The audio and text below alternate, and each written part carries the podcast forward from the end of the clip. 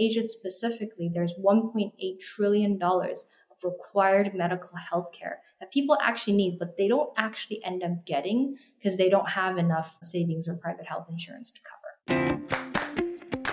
Hi, everyone. Welcome to another episode of Rise of the Next. Today, Christina Cai, who's the co founder and CEO of Lydia AI, joins me to discuss how her company provides life and health insurers with personalized health assessment scores to help make their plans more accessible to the underinsured and uninsured.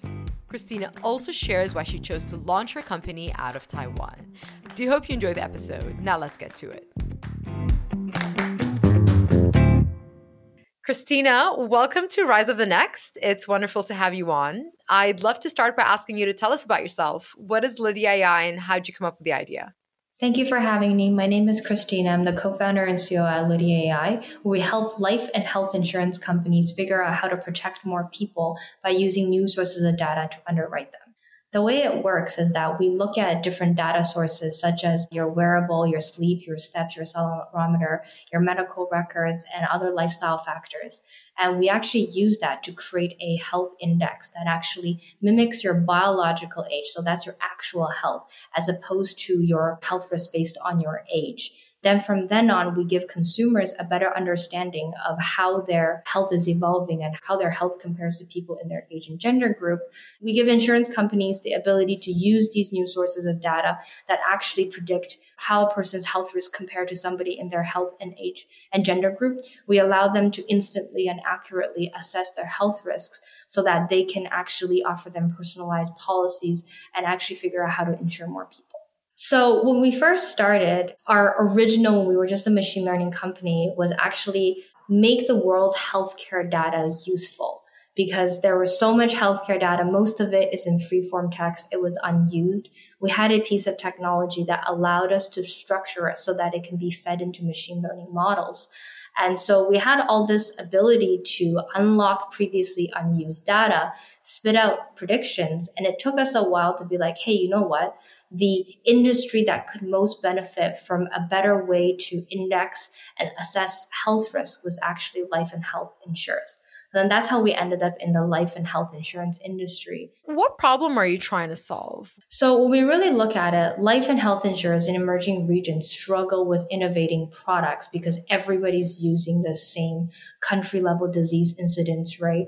Disease rates are based on, okay, this is how old you are and your gender. And really, a lot of the times people don't necessarily fit into these neat little boxes, especially when it comes to categorizing their health. So what ends up happening is that insurance companies, first of all, struggle to innovate with great insurance products that fit their needs. Second of all, they struggle with underwriting a lot of these people at the correct and accurate risk that they actually have. So they end up missing a lot of people. A lot of people end up falling through the cracks, getting rejected. And third of all, for customers, there's a huge barriers to actually purchasing it. And why does this problem exist in emerging regions specifically? I think when we look at it, this issue is all over the world. In every country you can find, you will find that people have gone through medical bankruptcy. And the reason behind that is because despite universal healthcare coverage, it's usually coverage for universal basic coverage. So there's still a portion of it that is actually out of pocket cost. So if you've received a medical bill and you've had to pay some sort of amount out of pocket, then you understand that this portion that you have to pay yourself is either covered by a private health insurance or be your savings. And when we look at that, that's the portion we want to see more people have private insurance to so that they don't actually fall through the cracks of this. And in Asia specifically, there's $1.8 trillion required medical health care that people actually need, but they don't actually end up getting because they don't have enough savings or private health insurance to cover. What does that stat represent exactly? $1.8 trillion is the gap between how much healthcare people actually need, but they don't get because they can't pay for it. So $1.8 trillion in medical care. In medical care, yeah, that people need, but they don't get because they can't pay for it. So that's really the out of pocket expenses. So those are the things that people have to pay out of pocket that they don't have private health insurance to cover and they don't have the necessary savings in order to be able to cover that amount. Where's that data from, by the way? Swiss uh, reinsure. Got that. Now, Christina, you're based in Toronto and your co founder is based in Taiwan. Why'd you set up Lydia AI in Taiwan? So, we actually started out of the University of Toronto with a piece of machine learning technology. So, actually, our entire machine learning team is in Toronto. And it's actually our clients that recognize what our algos could do and actually evolved with us, evolved with them into Asia. And they said, hey, this is the region that you should really target. You'd be able to get traction and go to market really quickly to prove out that, hey, we can use new sources to underwrite, then expand expand into other areas. So at that point, when we had the technology, we started building out a go to market and sales and marketing team out in Taiwan. And now we're going to build one in Singapore as well to really expand first in that region, show the initial traction, show that the idea works, and then really see how we go to market. You said that the initial problem Lydia AI wanted to solve was particular to emerging markets and Asia specifically. But why Taiwan? The reason we picked Taiwan is because they're actually one of the leaders in what we call open health data. So this is about data availability.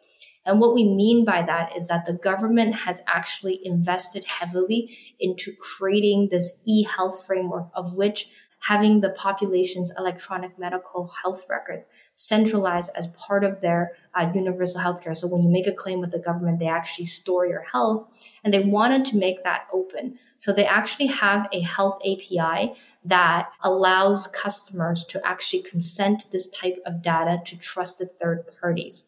So with Taiwan, it was a market that really, it's actually the 10th largest insurance market, third in Asia. a really big insurance market. And also there was a really friendly data environment because the government is heavily invested into these initiatives that we had the data environment we needed in order to quickly prove out the traction that we needed to see with a health risk score to enable us to grow into other markets. Can you describe the healthcare system in Taiwan? So there is universal healthcare that covers basic healthcare expenditures. And then there are portions of it depending on specialty treatments, especially in the realm of cancer treatments that are purely out of pocket.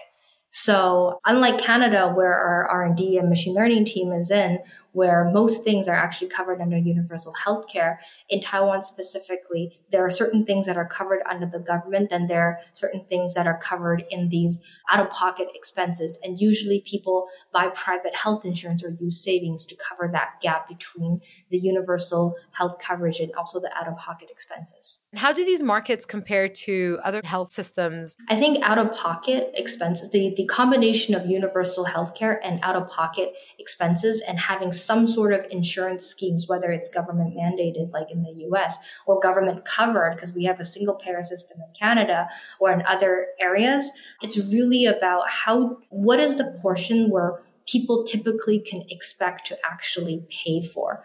And do they have a way that they've planned early in order to pay for that? So that's really what we're looking for. So regardless of which country you're in, it's some system of universal basic, universal healthcare government will cover out of pocket expenses that needs insurance to cover, whether that's through a government mandated plan like in the US or a single payer system like in Canada, or in many countries across Asia, just private health insurance covered by the individual because there is no government mandated plan. Who are Lydia AI's customers? So we sell at a B2B2C model. So we actually work with insurance companies to validate the health risk score, match it against insurance products. Then from there on, there is a white label application that we give to the insurers who then actually give it to their customers. And that's actually how we reach the 2C. So our customers are insurance companies who then use our technology to serve customers. And where do the brokers fit into this distribution model? So in Asia, a lot of the times online insurance sales only account for a very small portion of the market. So most of insurance sales are actually still done by agents, either remotely via conference call or in person. So the way that it would work is that a insurance companies would purchase our health risk score, then distribute it to their broker agents. And it's actually the on the ground agents who then push it to the customers and actually use this health report as almost a shared health context to make the best recommendations to the customers and then lead them through the buying process. And when it comes to working with insurance companies as your customers, what information exactly do you provide them? I know that you alluded to wearables and open health data at the beginning of the conversation. So, the way it works is customers will consent data, wearable data such as sleep, step, accelerometer, medical devices such as glucose monitors or blood pressure monitors. Those are some of the metrics we would take, electronic medical records. We would then ingest it and actually produce a series of health risk scores comparing the person with people in their age and gender group. Now, those risk scores are actually sent directly to the customers first. When the customers get this personalized AI health report, they review it, get a better understanding of their health. And should they choose, they can choose a QR code that the agent scans in. And what the insurer actually gets is that they just get a green light or a, a, green light for all of the policies that the person can qualify for to buy without a medical exam. So they don't actually get a person's medical records or any of their health risk scores. They just get how does this person actually compare against pre-established thresholds that we've done with the insurer already what proportion of the data actually comes from wearables versus the eHealth online database? And I'm wondering, do people who not wear wearables, are they at a disadvantage to being excluded from what Lydia AI does? No, because then we have lives they can actually fill out questionnaire. So the way that like the, our first iteration, it was just with electronic medical records actually. And that's because that's the type of data that insurers were most familiar with to underwrite their policies. Then we started adding wearables on top of it. Insurers are starting to really get their feet wet with wearables with the improvements of how they're good they are. And they're actually seeing that, hey, these risk assessments are getting much better than they were two, five, ten years ago, that we can actually start considering them. If they don't have wearables and they don't have health reports, then they can actually fill out a lifestyle a lifestyle questionnaire. And how does Lydia AI validate the data that the consumers input in the app? So that would need a bit of back checking and you would need a secondary data source to do that. For example, if in lifestyle you say, Hey, I exercise, you know, three times a day, but your steps or your wearable tracker isn't reflecting that then that is a bit of a red flag for us. So when we think about it, you might get a personalized AI health report just based on lifestyle uh, data and you didn't consent anything else. You got a really good score. But for yourself as a consumer, how useful is that for you? Then on the side of the insurer, we would then work with them to say, okay, what kind of essentially data validation checks would you like us to do to get you comfortable around this health risk score? If a consumer just gave out lifestyle data with nothing to actually gut check almost against it, are you still comfortable with that? If they say, hey, you know what, you're not comfortable with that, I mean, then the customer can still get their personalized AI health report based on whatever they inputted. What they wouldn't get is personalized recommendations and pre approval for certain products. Having looked at the stats, how often do you find that people's biological and chronological ages do in fact differ? Actually, quite a bit. And then, you know what? With a AI health report like this, it ends up happening that it there is probably a positive selection here where the people who want to actively seek out an AI health report are actually those who really care about their health. So more often than not, we actually do see that their risks are a lot lower than the people in their age and gender group. And that's because when you look at it, like you're, you're forced bell curving it. And you know what? The actuality is not bell curved as much as we would like to see that perfect shape of things. Christina, you mentioned earlier that Lydia AI always obtains consent from the end consumers and that in fact they receive their health reports first. How exactly do you get their consent to obtain this data and then how are the reports shared back with them? Through uh, the white label mobile app. So we actually give out the mobile app so the customers, it's inside the customer's phone and they actually get to pick this is what I want to share. This is what I don't want to share.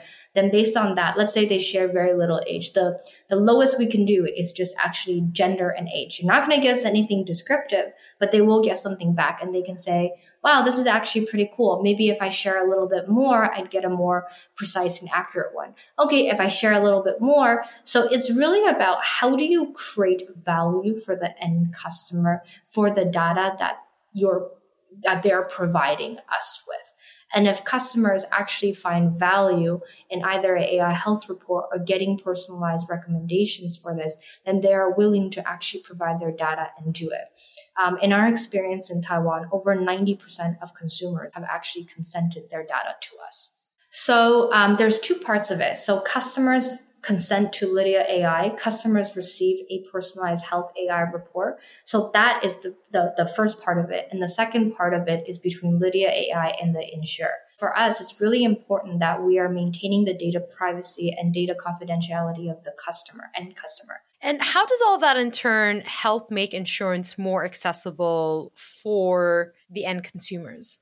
So by two ways. The first way is it radically reduces the barrier to buying this type of health and life insurance. I don't think anybody wants to go get a dog wants to go get their blood drawn, which was necessary in the traditional way of risk assessment. So by lowering the barrier of actually buying insurance, more people are going to buy it. Uh, so the customer experience is much better now. They, they have a much better understanding of it.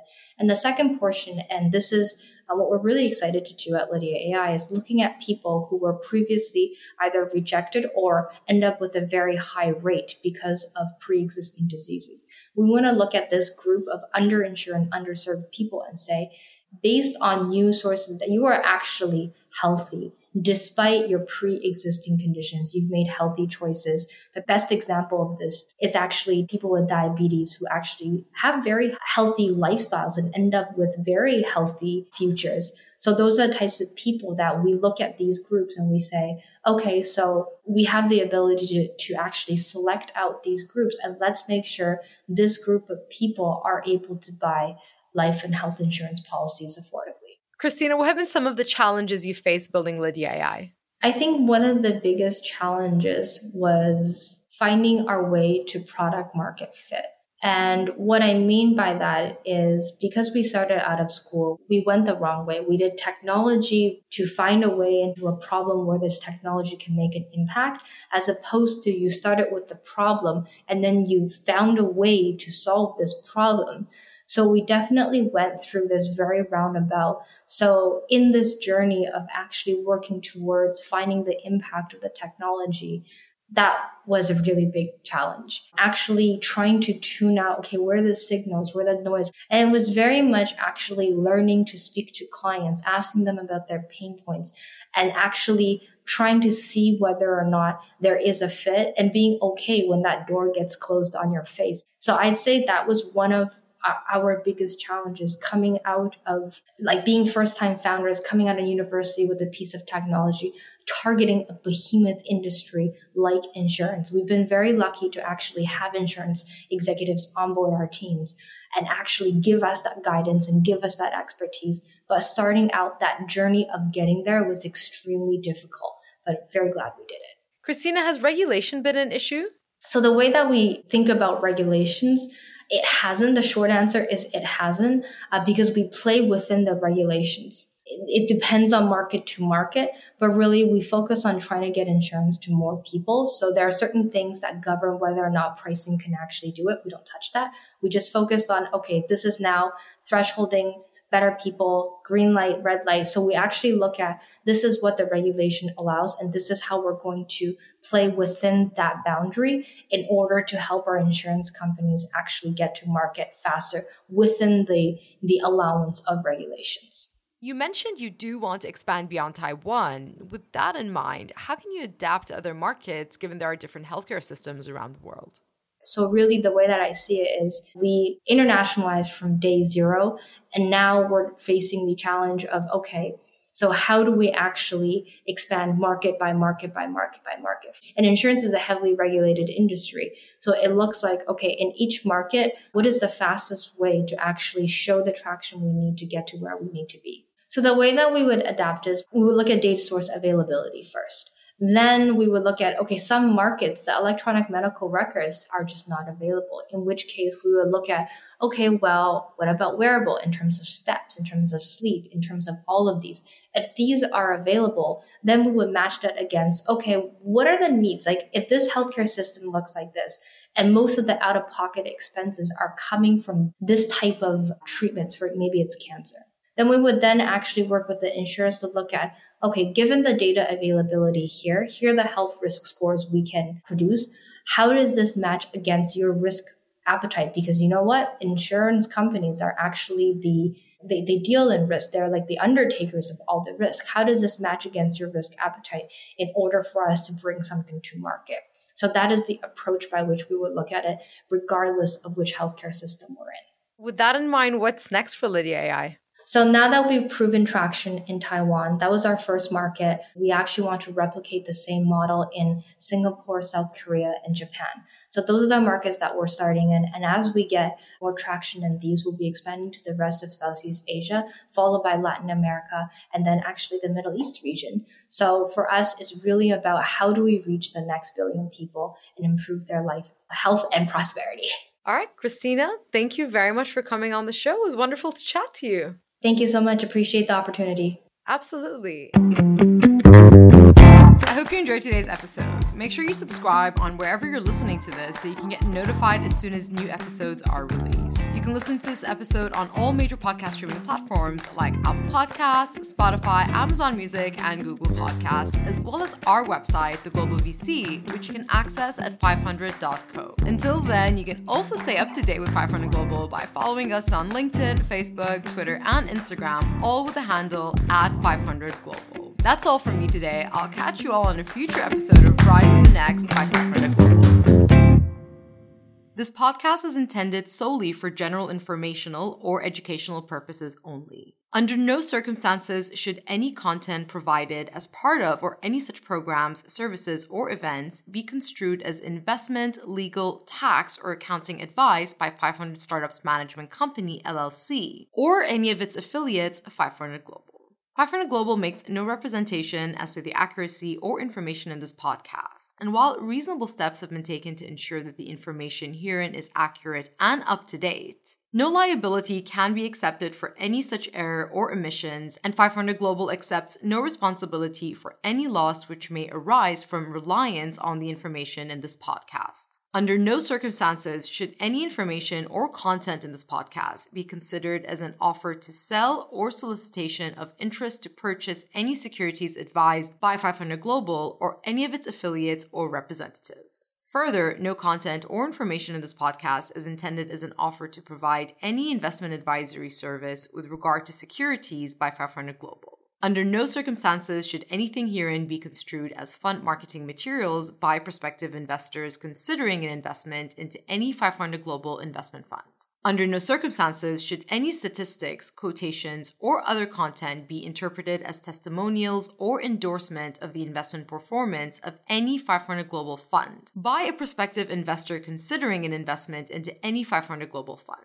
This podcast may contain forward looking statements which involve risks and uncertainties, and actual results may differ materially from any expectations, projections, or predictions made or implied in such forward looking statements. This podcast includes content delivered by an independent third party that is not related to or controlled by 500 Global. All views and opinions represented in the podcast by such third party are their own views and opinions and do not represent those of 500 Global. 500 Global makes no representations as to or guarantees of specific outcomes from attending or relying on the contents of the podcast.